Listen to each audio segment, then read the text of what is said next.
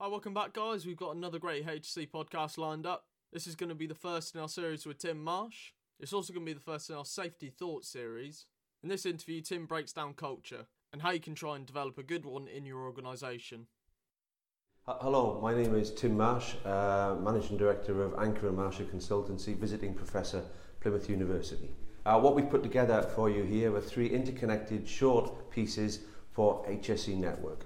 Uh, this first piece is really all about the power of culture. We often say culture is king. Um, we certainly want uh, we certainly want all our systems and procedures and policies to be in place. We certainly want flags on the walls and the CEO to say nothing is more important than safety. But all those things, when you're talking about excellence, They're just a very definition of a necessary but not sufficient. What you really want is a strong culture. And the great news about a strong culture is it impacts on everything. It impacts on quality, it impacts on mental health and well-being, as well as safety. Uh, really, uh, my, my model uh, of, of culture is based on Arjun's classic model, which talks about norms, uh, unspoken assumptions, uh, and, and so on, that really have an impact on people on a subconscious level uh, and all that stuff about nudging and front brain, back brain thinking, fast thinking, slow is relevant. Uh, but really there are three elements of a culture that determine those, those norms, those unspoken assumptions. And the first one is, do you have a good learning culture? Uh, but you know, uh, Andrew Hopkins articulated this really well when he talked about the mindful safety concept, where he said that all organisations are full of problems, the better organisations are going out and finding out what those problems are. Weaker organisations wait for the problems to find them.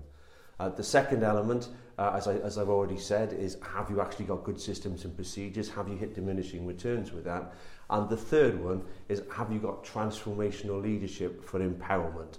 Um, not engagement. Engagement isn't the same thing as empowerment. Engagement is, I've had an idea, what do you think? Empowerment is a much more dynamic, interactive process.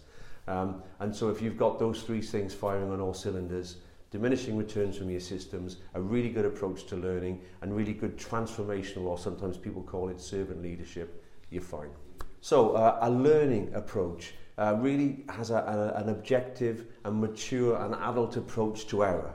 Um, and we understand that people will just make mistakes. Here's, here's a really good example. I shared a stage a couple of years ago with a guy who called himself the losingest jockey in the history of, of horse riding. He was an Irish jockey.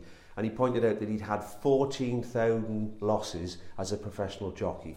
Plus, he had the record for falling off a horse and, and the record for broken bones. Um, and he goes through these stories. And then the twist is, of course, he, he says, as well as being the losingest jockey in the history of horse riding, I'm also the winningest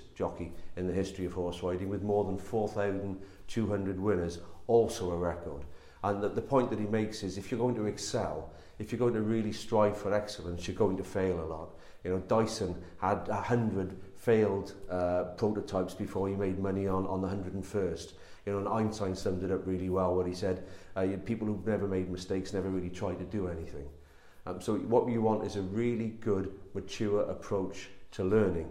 Based on just culture, we know that a lot of things will be unintentional errors set up by the environment. A lot of things will be violations set up by a supervisor saying something to you like, um, I want this job doing safely, but by Friday. And we all know that that means you're going to get it by Friday as safely as possible. So what we need is a really good, mature, analytical, I am assuming you've got a reason for what you did until proven otherwise approach to safety. And that means asking why curiously, and it means getting in front of temptation and asking the question, is there anything slow, inconvenient or uncomfortable about doing this job safely? Uh, and in recent years, of course, this has been articulated ever so well by the Safety Differently movement, um, Safety 2, some people know it as, who, who say that the core of a really good leadership approach is to ask the question, well, look, I know that you want to be safe and productive. Uh, I want you to be safe and productive. What do you need from me?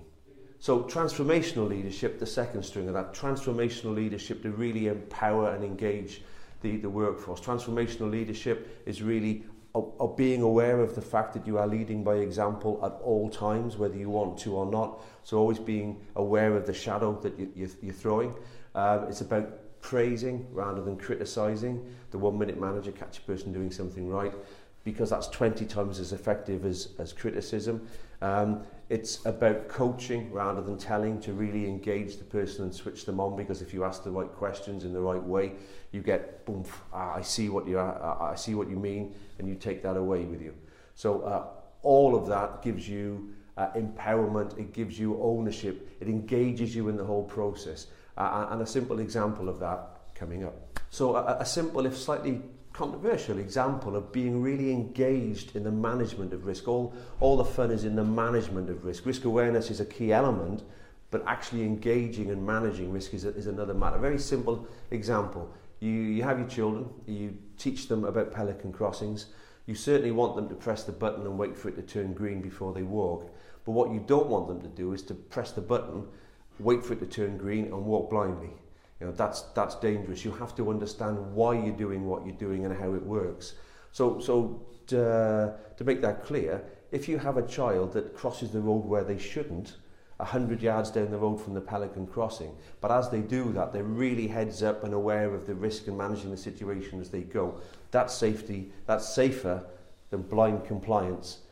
um, where they press and walk. So in summary, culture is king. Culture is made up of three things. One, have you hit diminishing returns with your systems, your procedures, your inductions, your training, all, all that? Two, do you have a mature and objective analytical approach to learning because things are going to go wrong and how you respond is incredibly important, both from a learning perspective and from the shadow that that throws. Uh, and number three, do you have a transformational approach to, to basic leadership where you are engaging, empowering, and having quality, empowering dialogue? And if you've got all those three working, you've probably got a very strong and safe culture. Really insightful stuff there from Tim. Make sure you're following us on LinkedIn and make sure you subscribe to the HE Network website where we'll be releasing the next interview with Tim Marsh. Thanks very much, guys.